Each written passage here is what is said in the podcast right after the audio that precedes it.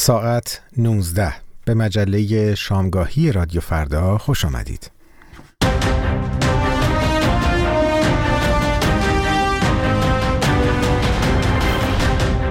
عصر شما به خیر شنوندگان عزیز. هومن اسکری هستم. میزبان شما در این مجله تحلیلی خبری رادیو فردا در امروز یک شنبه 13 اسفند ماه سال 1402 خورشیدی. از اینکه همراه رادیو فردا هستید از شما بسیار بسیار سپاسگزارم و دعوت می‌کنم که در دقایق پیش رو هم همراه ما بمانید که مجله با گفتگوها، گزارشها و تحلیل های داغ مربوط به آخرین خبرهای ایران و جهان رو براتون آماده کردیم. نما پیش از هر چیز همراه میشیم با همکارم کیان معنوی که همینک در استودیو همراه ماست. کیان؟ سپاسگزارم. به چند خبر توجه فرمایید. ستاد انتخابات کشور آخرین نتایج شمارش آرای دوازدهمین دوره انتخابات مجلس شورای اسلامی و ششمین دوره خبرگان رهبری را در 198 حوزه از 208 حوزه انتخابی اعلام کرد و بر اساس آن انتخابات مجلس در 21 حوزه انتخابی از 15 استان به دور دوم کشیده شده است. به گزارش خبرگزاری ها بر اساس تازه ترین نتایج به دست آمده 15 یا 16 نفر از نامزدهای تهران در مرحله نخست به مجلس راه یافتند و بقیه نامزدها به دور دوم می روند. عباس جوهری رئیس ستاد انتخابات استان تهران با بیان اینکه شرط ورود به مجلس در دور اول کسب 20 درصد آراست گفته است که انتخابات دور دوم در اردیبهشت سال آینده برگزار خواهد شد. به دلیل سانسور مطبوعات و رسانه ها و فقدان ناظران مستقل در جریان انتخابات در ایران راستی آزمایی آمار شرکت کنندگان در این انتخابات نیز همچون انتخابات گذشته میسر نیست. حدود یک هفته پس از جاری شدن سیل در جنوب سیستان و بلوچستان آب گرفتگی خانه ها و مسدود بودن راه ها همچنان در برخی از مناطق این استان ادامه دارد. احمد وحیدی وزیر کشور روز شنبه در سفر به این استان تاکید کرد آب از روستاهای باقی مانده باید در سریعترین زمان ممکن تخلیه شود. منابع بلوچ از جمله هالوش و کمپین فعالین بلوچ به عدم کمک رسانی دولتی در روزهای گذشته اشاره کرده و گزارش دادند کمک های مردمی از سایر شهرهای استان به سمت مناطق سیل زده ادامه دارد. هلال احمر نیز از برپایی یک اردوگاه اسکان استراری در چابهار خبر داد. برخی رسانه ها با اشاره به موج جدید بارش و سرما که پیش بینی شده از سهشنبه آغاز خواهد شد هشدار دادن نیاز فوری سیلزدگان وسایل سیلزدگان وسایل گرمایشی است. حسین رزاق فعال سیاسی منتقد جمهوری اسلامی صبح روز یک شنبه 13 اسفند به بند امنیتی 209 متعلق به وزارت اطلاعات منتقل شد. بر اساس گزارش هایی که به رادیو فردا رسیده مأموران وزارت اطلاعات روز شنبه آقای رزاق را تهدید کرده بودند که به خاطر راه اندازی کمپین تحریم انتخابات با او برخورد خواهند کرد. حسین رزاق قبل از انتقال اعلام کرده بود در صورت منتقل شدن به سلول انفرادی اعتصاب غذا خواهد کرد. انجمن دیستروفی ایران اعلام کرد که طی یک ماه ده کودک مبتلا به بیماری SMA به دلیل قطع دارو و جان دارو جان خود را از دست دادند. به گزارش سایت خبری فراز رامک هیدری مدیر عامل انجمن دیستروفی ایران گفته است که با وجود گذشت سه ماه از قول وزارت بهداشت در مورد توزیع دارو به بیماران مبتلا به SMA حتی داروی ایرانی تولید نشده. هیچ داروی حتی داروی ایرانی تولید نشده. هیچ دارویی توزیع نشده و برخلاف نظر خانواده های کودکان مبتلا معاون وزیر در نامه‌ای به نهاد ریاست جمهوری اثر بخشی داروها را رد کرده است. بحران دارو به ویژه در مورد بیماری های خاص در حالی است که گزارش های متعددی از فروشان ها با قیمت های گذاف در بازار آزاد منتشر شده است. هومن کیان معنوی بود با آخرین خبرهای این ساعت ایران و جهان اما نگاهی داشته باشیم به آنچه که در دقایق پیش رو در این مجله شامگاهی رادیو فردا خواهیم شنید.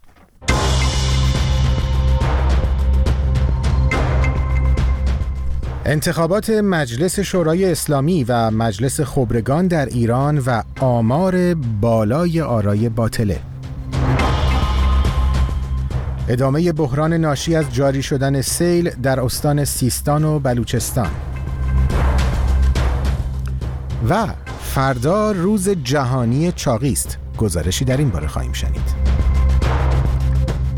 اینها و بیشتر در این مجله شامگاهی رادیو فردا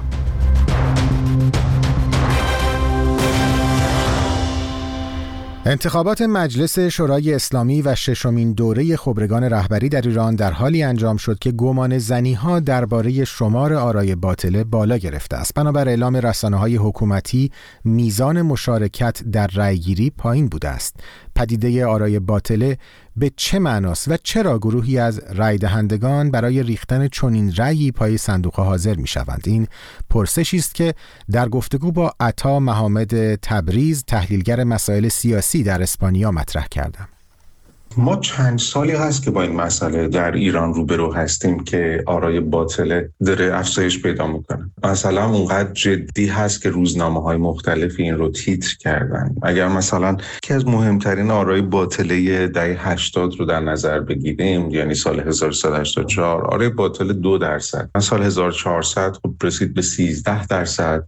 برخی از تحلیلگران آمار در حالا شبکه های شخصیشون. انتظارشون هست که برای این دوره هم این رقم بشه 14 درصد که تا این به حال پیش بینی است و منتظر آمار رسمی اما وقتی راجع به آرای باطل حرف می‌زنیم از یک کیفیتی در رأی داریم حرف می‌زنیم. کیفیتی که طبیعتا معناهای متفاوتی داره. میشه گفت به لحاظ علوم سیاسی که همه اینها یک معنای واحدی رو میرسونه. اون هم یک فقدان هست. یعنی اینکه ما یک فقدان رضایت از شیوه برگزاری انتخابات داریم. در عین حالی که اون افرادی که رأی میدن اعتقاد دارن به نظام یا ما با افرادی مواجهیم که از عملکرد کلی نظام ناراضی هن. اما ترس از آلترناتیف ها دارن که عموما میشه گفت افراد مذهبی هن. یا موافقان صندوق رأی یعنی کسانی هن که فکر می‌کنند با رأی دادن در نظام تغییر ایجاد میشه یا ما فقدان رضایت از کاندیداها یا چیزی که بهش میگن بحران نمایندگی سیاسی داریم یعنی اینکه افراد احساس می‌کنن که این کاندیداهایی که چیده شده به واسطه شورای نگهبان چیزی از اونها رو نمایندگی نمی‌کنه. در این حالی که باور دارن به این نظام سیاسی. که از کیفیت های دیگه نداشتن آزادی. یعنی به معنای اینکه ما تو برخی خب خانواده ها وجود دارن که اصرار می‌کنن به فرزندانشون یا به بستگانشون که باید در انتخابات رأی بدن. همچنین ما این گزارش ها رو از مدارس و آسایشگاه ها داشتیم که در اونها همچنین اتفاقی افتاده. همون نکته ای که مثلا دیگه ای که وجود داره اینه که یک فقدان امنیتی وجود داره. افراد نمی‌دونن که اگر رأی بدن رأیشون چه خواهد شد. آیا مثلا حالا که در شناسنامه هم قرار نیست که مهری زده بشه این ابهام براشون به وجود اومده که با رأی ندادن آیا امنیتی که در زندگی دارن به خطر میفته یا نه؟ چون که مثلا گفته شده مهر زده نمیشه اما ثبت میشه. این ثبت شدن برای خیلی ها به این معنا گرفته شده که فردا در سیستم احتمالا جایی نشون بده. حالا فارغ از درست یا غلط بودنش به نظر میاد که اون حس فقدان امنیت رو خیلی برجسته کرد. در واقع به مجموعه این فقدان هایی که برشمردم جامعه شناسای اهالی علوم سیاسی خب به صورت کلی این رو رأی اعتراضی عنوان می‌کنن. میگن که در واقع این شیوه است برای نمایش نارضایتی. جمهوری اسلامی در گذشته مجموع آرای به صندوق ریخته شده رو به عنوان یکی از دلایل مشروعیتش مطرح کرده. آیا مجموع شمار آرای ریخته شده به صندوق ها به معنای این هست که اون کسانی که این رأی ها رو به صندوق ها ریختند به نظام کنونی حاکم بر ایران باورمند هستند؟ هرچند که افرادی که منصوب به جمهوری اسلامی هستند یا خودشون رو معتقد به این نظام سیاسی می‌دونند این جواب رو به ما خواهند داد که همه همین گونه است. یعنی در واقع مصادره خواهند کرد همه این چهل درصد رو به نام خودشون. و خواهند گفت که اینها آمدند پای نظام مشروعیت نظام سیاسی موجود رو فراهم کردند. حتی در مواردی مثلا در روزهای گذشته عنوان شده که اینها نه فقط نظام سیاسی بلکه کارهایی که جمهوری اسلامی در منطقه انجام میده رو مشروع کردند و به گفته آقای حاجی زاده خشاب نیروهای مقاومت رو پر کردند. اما به لحاظ جامعه شناختی خیلی گفتن این دشوار به خاطر همین مسئله آرای باطله. یعنی این در واقع این رأی اعتراضی یا آرای باطلی که وجود داره به ما میگه که ظاهر آنچه که جمهوری اسلامی مدعی است به عنوان مشروعیتش حداقل ده درصد از آنچه که عنوان می‌کنه در واقع پایین تر یعنی احتمالا خودش هم همین رو می‌دونه. که داره شیوه هایی برای مقابله با اون به وجود میاره. مثلا همین مسئله حد نصاب ها یعنی ما می‌بینیم که حد نصاب ها رو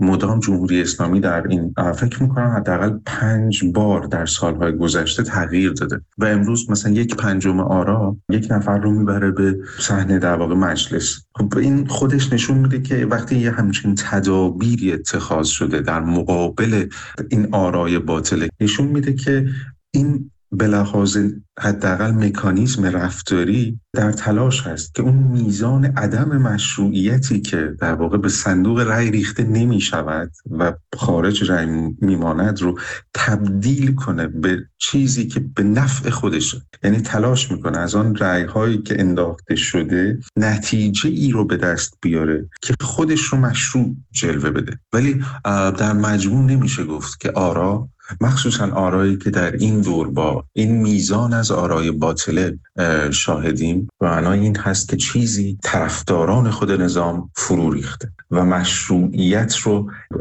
حداقل با فاصله قابل توجهی دارن به نظام اعطا می‌کنند یعنی اینکه فردا اگر اتفاقی در جمهوری اسلامی بیفته و فضایی فراهم بشه برای تغییر اونها احتمالا جزو اولین کسایی هستند که بخوان تغییر ایجاد بشه. عطا محمد تبریز بود تحلیلگر مسائل سیاسی در اسپانیا.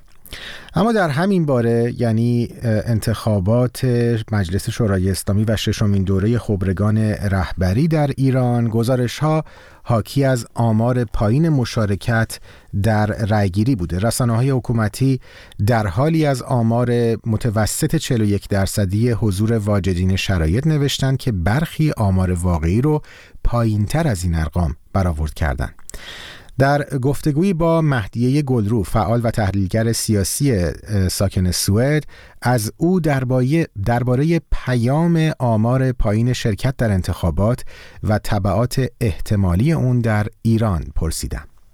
قطعا پیام خاصی داره هم برای مخالفان حکومت هم برای شخص خامنه ای و بیت به خاطر اینکه توی تحلیل ها از سالهای قبل همیشه و همواره جمهوری اسلامی مدعی بوده که مشارکت بالایی در انتخابات نشان دهنده مشروعیتش هر بار بعد از انتخابات بعد از هر انتخاباتی مشاهده این بودیم که خامنه ای و طرفدارانش با وجود اینکه گاهی حتما مردم مجبور بودن بین بد و بدتر انتخاب بکنن و مشخص بود بعضی از رای دهنده ها مخالف جمهوری اسلامی هستن اما در نهایت فردای انتخابات می‌شد روز پیروزی خامنه ای و که چه تعدادی رأی دادن چه درصدی رأی دادن. الان ولی می‌بینیم همچنان پروپاگاندا می‌خواد بگه من پیروزم چون اساسا حکومت های توتالیتر تحت هر شرایطی خودشون رو پیروز در نظر می‌گیرن. اما مسئله که وجود داره اینه که دیگه ما الان نمی‌تونیم شاهد این باشیم که جمهوری اسلامی بتونه از این عددها به عنوان مشروعیت حکومت استفاده بکنه. چند سال پیش علی خامنه ای رهبر جمهوری اسلامی در یک سخنرانی گفت که در کشورهایی که آمار مشارکت مردم در انتخابات بین 35 تا 40 درصد هست یک چنین سطحی از مشارکت مایه ننگه حالا با توجه به این آماری که از طرف رسانه های حکومتی اعلام شده این سطح پایین مشارکت در ایران رو چطور توجیه خواهند کرد؟ از روزنامه های امروز و تیترهایی که روزنامه های امروز داشتن می‌تونیم ببینیم که چطور از قبل آماده بودن تا هر رقمی که گفته بشه رو به عنوان پیروزی در نظر بگیرن. انقدر میزان مشارکت پایین تر از عدد اعلام شده توسط جمهوری اسلامی هستش که این خودش باعث شده که چهل درصد اعلام کردن یک جور پیروزی واسه حکومت محسوب بشه. خامنه ای مثل بسیاری دیگر از دیکتاتوری هایی که حتی در زمانی که جنگ میشه حمله می‌کنن به کشورشون تا آخر آخرین لحظه همچنان داره به پیروزی خودش تاکید می‌کنه و پروپاگاندا و رسانه ها همچنان دارن اون حکومت رو پیروز در نظر می‌گیرن. ما در مورد جمهوری اسلامی و خامنه ای هم انتظار غیر از این نمی‌تونیم داشته باشیم. یعنی شما از قبل در سخنرانی های قبلی خامنه ای می‌دیدید که بحث در مورد 45 درصد 42 درصد بوده. رسانه ها هم همون رو رفتن و الان هم می‌بینیم که با تیتری که مثلا همشهری زده اتحاد 25 میلیونی یا چیزهای شبیه این گویی که توافقی کردن که خب اوکی حتی اگر زیر 10 درصد بود زیر 20 درصد هم بود 40 درصد رو ما می‌زنیم و برامون پیروزی محسوب میشه. این تو اینجا هستش که دیگه می‌بینیم که حکومت هیچ نوع عدد و رقم دیگه ای رو نمی‌خواد در نظر بگیره بلکه از قبل همین 40 درصد رو به عنوان پیروزی در نظر گرفته. چون می‌دونه که مشارکت خیلی کمتر از اینا بوده و همین عدد هم می‌تونه براش خوشایند باشه. همین مقدار آرایی که در صندوق ریخته شده هم بخش زیادیش آرای باطله یا آرای سفید بوده. یعنی در واقع همون تعداد پایینی هم که در انتخابات شرکت کردند بخشیشون آرای باطله و سفید در صندوق ریختند. این برخورد از طرف واجدان شرایط رأی دادن در ایران آیا به تغییر سیاست یا احیانا تغییر رویه در بین رهبران جمهوری اسلامی خواهد انجامید؟ ببینید ما شاهدیم که در یک انتخاباتی در یک شهر ده میلیونی در یک ده میلیونی پایتخت ایران چهار درصد از کل رأی هایی که داده شده در واقع برای نفر اول این لیست هستش نفر اولی که نبویان هست. و با این وجود بیشتر بخش نمایندگان هم داره میره به مرحله دوم. یعنی چیزی که اصلا سابقه نداشته. همه اینها نشون میده که کسایی که رأی سفید هم دادن همچنان تحت دیکتاتوری جمهوری اسلامی و همچنان تحت اون فشارها یا اینکه فکر کردن که خب ما حتی ممکنه خطرهای ایران رو تهدید بکنه چون خیلی از این حرفا در طی این مدت گفته شده دیگه. و توی همچین شرایطی بحث بر سر اینه که حتی رأی سفید هم رأیای اعتراضی هست. یعنی قبلا مردم انتخابی که می‌کردن برای اینکه بخوان نرو به حکومت بگن انتخاب بین بد و بدتر بود. الان دو تا انتخاب داشتن یا رأی سفید بدن و یا اینکه بخوان در واقع اصلا در انتخابات مشارکت نکنن. ما دیدیم از هر دو تا راه دارن استفاده می‌کنن. مسئله ای که وجود داره وقتی که مردمی احساس کنن که دیگه هیچ نماینده ای ندارن که از مجاری قانونی بخواد مطالباتشون رو پیگیری کنه دیگه تنها راه اعتراضی میشه خیابان. و قطعا خامنه ای و نهادهای امنیتی می‌دونن که توی همچین شرایطی و با توجه به عدد و رقم هایی که از شهرهای حاشیه‌ای در نظر گرفته شده مثل کهریزک ورامین شهریار شما این عددها رو وقتی می‌بینید صندوق های خالی رو می‌بینید متوجه میشید که این مردم وقتی که دیگه نماینده ای ندارن قطعا راه اعتراض رو خیابان خواهند و باید خامنه ای و نهادهای امنیتی فکری به حال این وضعیت بکنن چون قطعا اعتراضات در خواهد مهدی گلرو بود فعال و تحلیلگر سیاسی در سوئد. مجله شامگاهی را از رادیو فردا میشنوید. یک هفته از جاری شدن سیل در استان سیستان و بلوچستان میگذرد و عده زیادی از مردم همچنان در سیلاب گرفتارند. مدیر عامل آب منطقه‌ای سیستان و بلوچستان روز یکشنبه 13 اسفند ماه گفته در پی بارش های اخیر چهار صد در این استان سرریز شدند. با وجود وضعیت بد سیل زدگان در این استان اما امداد رسانی از سوی حکومت بسیار محدود و کند است. مهدی بیگی گزارش می دهد. این صدای وحشت مردم سیل زده دشتیاری است. زنی تا کمر در آب ایستاده و فرو ریختن خانه خشتیگلیش را نظاره می کند شهرستان دشتیاری در جنوبی ترین نقطه سیستان و بلوچستان از مناطقی است که این روزها اسیر سیلی ویران کننده شده. یک هفته است که سیل بسیاری از مناطق سیستان و بلوچستان را فرا گرفته. به گفته مسئولان این استان 400 هزار نفر گرفتار سیلند. راه های ارتباطی صدها روستا قطع شده. برق نیست آب و غذا و امکانات بهداشتی هم بسیار کم است. با این وجود امداد رسانی از سوی دولت جمهوری اسلامی بسیار محدود و کند است. این گلایه یک شهروند. یه ابرا من اینگاه تاریخ یادداشت بکنم که برای مردم سیل زده دشتیاری هیچ ارگان دولتی نیاد کمک نکنه خبرگزاری های نزدیک به حکومت ویدیوهایی از پرواز بالگردهای امدادرسان بر فراز منطقه منتشر می کنند اما برخی فعالان بلوچ می گویند اقدام عملی موثری انجام نمی دهند وبسایت هالوش اخبار مربوط به سیستان و بلوچستان را پوشش می دهد این روایت شیر احمد شیرانی سردبیر این وبسایت از وضعیت امدادرسانی به سیل زدگان. اقدامی انجام ندادن مسئولین اونجا که در اون منطقه بودن. حالا اینکه ما تصور بکنیم یک سری کارهای انجام شده منتها کفایت نکرد نه اصلا اقدام عملی و موثری انجام ندادن. حتی می‌تونستن قبل از اینکه این سیلاب به وجود بیاد حداقل آب صدا رو خالی بکنن آب پشت صدا رو که این به صورت مقطعی که اینکه بالاخره این سیلاب به وجود نیاد که بعد این آب حجم عظیمی از بارندگی ها می‌تونست در پشت اون صدها قرار بگیره جایگزین. مونتا با اینکه بالاخره هشدار هواشناسی بود. بالاخره شرایط مشخص بود این کار رو انجام ندادن. ویدیوهای منتشر شده در شبکه های اجتماعی هم از نبود امکانات امدادرسانی لازم حکایت دارند. مردم خودشان با دست خالی و امکانات اولیه مشغول کمک به یکدیگرند. این میان به امداد رسانان هم کمک می کنند.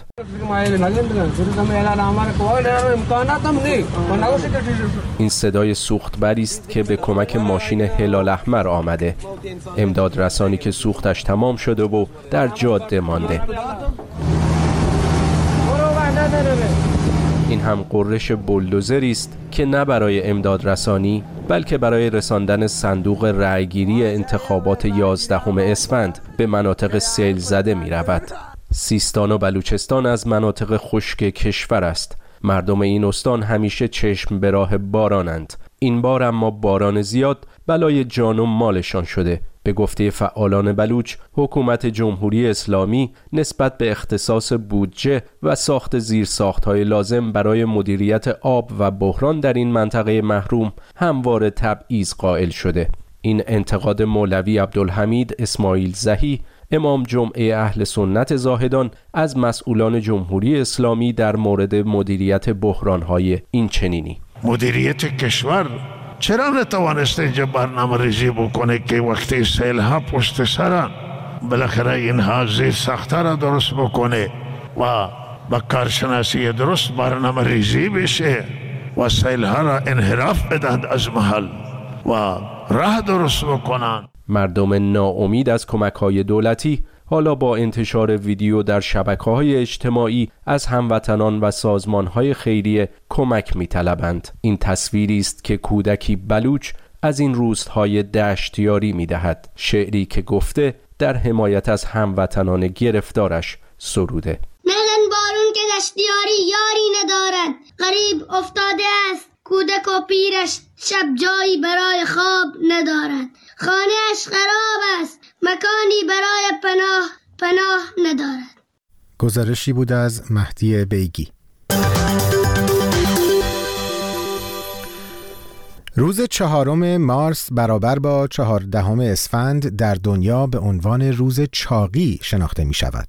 هر سال در این روز تلاش های ویژه انجام می شود تا برای رویارویی با آنچه که بحران جهانی چاقی خوانده می شود آگاهی رسانی صورت گیرد و راهکار ارائه شود. پزشکان می‌گویند که پدیده چاقی در پیدایش شماری از بیماری ها تأثیر دارد. شهاب اموپور گزارش می‌دهد. بر پایه پژوهش های تازه تخمین زده می شود که اکنون در حدود یک میلیارد و 98 میلیون نفر در سراسر گیتی دچار چاقی هستند. نتایج پژوهشی که با همکاری سازمان جهانی بهداشت انجام شد و در نشریه لنست انتشار یافت بیانگر آن است که چاقی با شتابی فراتر از انتظار به یک پدیده همهگیر تبدیل شده است. اکنون از بین هر هشت انسان ساکن کره زمین یک نفرشان چاق محسوب می شود سازمان جهانی بهداشت پدیده چاقی را به عنوان یک بیماری مزمن ارزیابی می کند. چاقی ممکن است که مشکلات قلبی، دیابت و شماری از سرطانها را در پی داشته باشد و خطر مرگ را افزایش دهد. برای انجام محاسبات در مورد چاقی در اکثر موارد از معیاری به نام شاخص توده بدنی استفاده می شود. بر پایه پژوهش اخیر شمار بزرگسالانی که دچار چاقی هستند طی سالهای 1990 تا 2022 میلادی دو برابر شد. نکته ای که پژوهشگران را بیش از پیش نگران کرده این است که طی همین دوره 32 ساله شمار کودکان و نوجوانان بین 9 تا 15 ساله که دچار چاقی هستند چهار برابر شده و در سال 2022 به حدوداً 159 میلیون نفر رسیده است.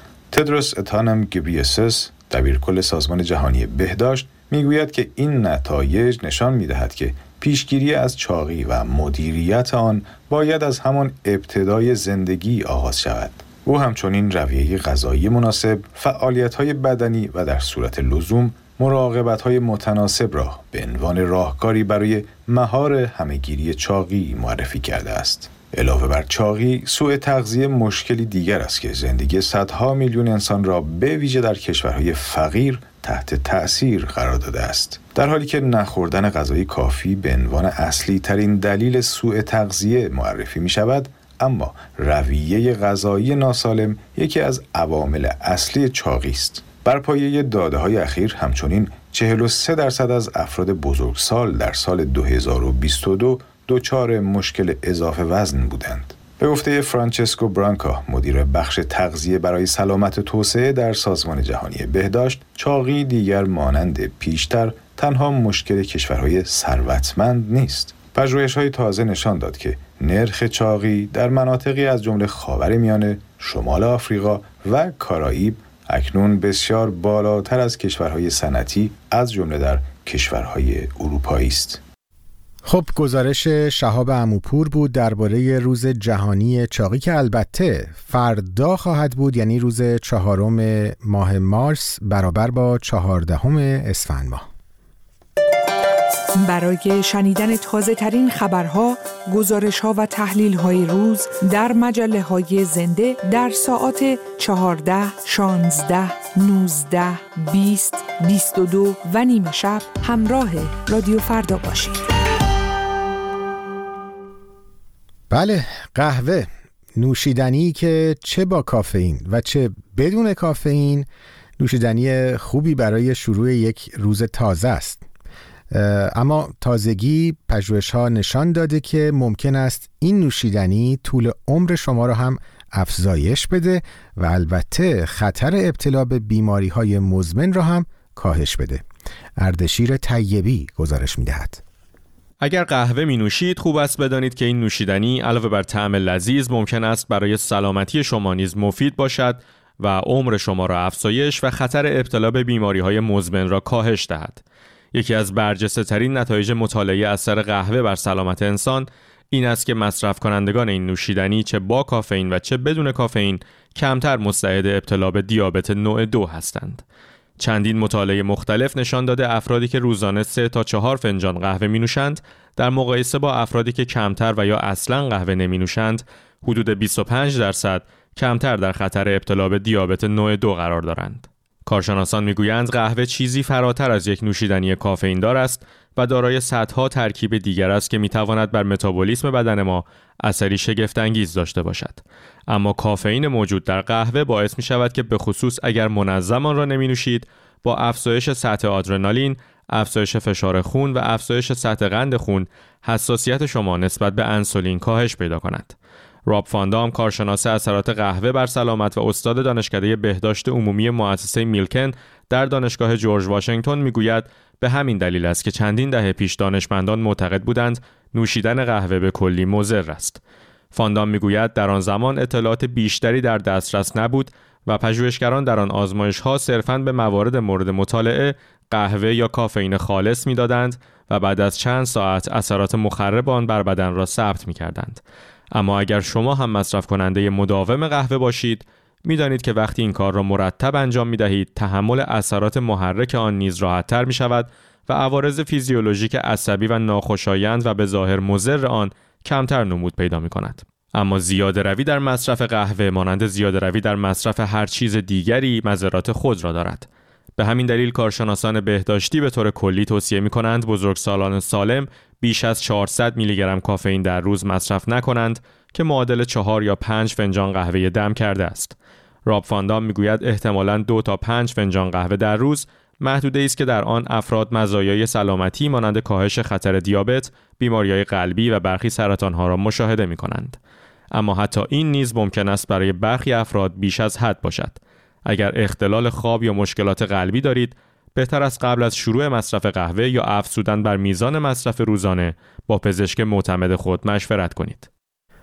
گزارش اردشیر طیبی رو میشنیدید درباره قهوه نوشیدنی که برای بسیاری آغازگر روز روزشون هست اما در همین باره درباره قهوه بگم که بیشترین مصرف سرانه قهوه در جهان متعلق به کشور فنلاند هست که در اون کشور دوازده کیلوگرم قهوه به طور متوسط برای هر شخصی مصرف میشه در سال.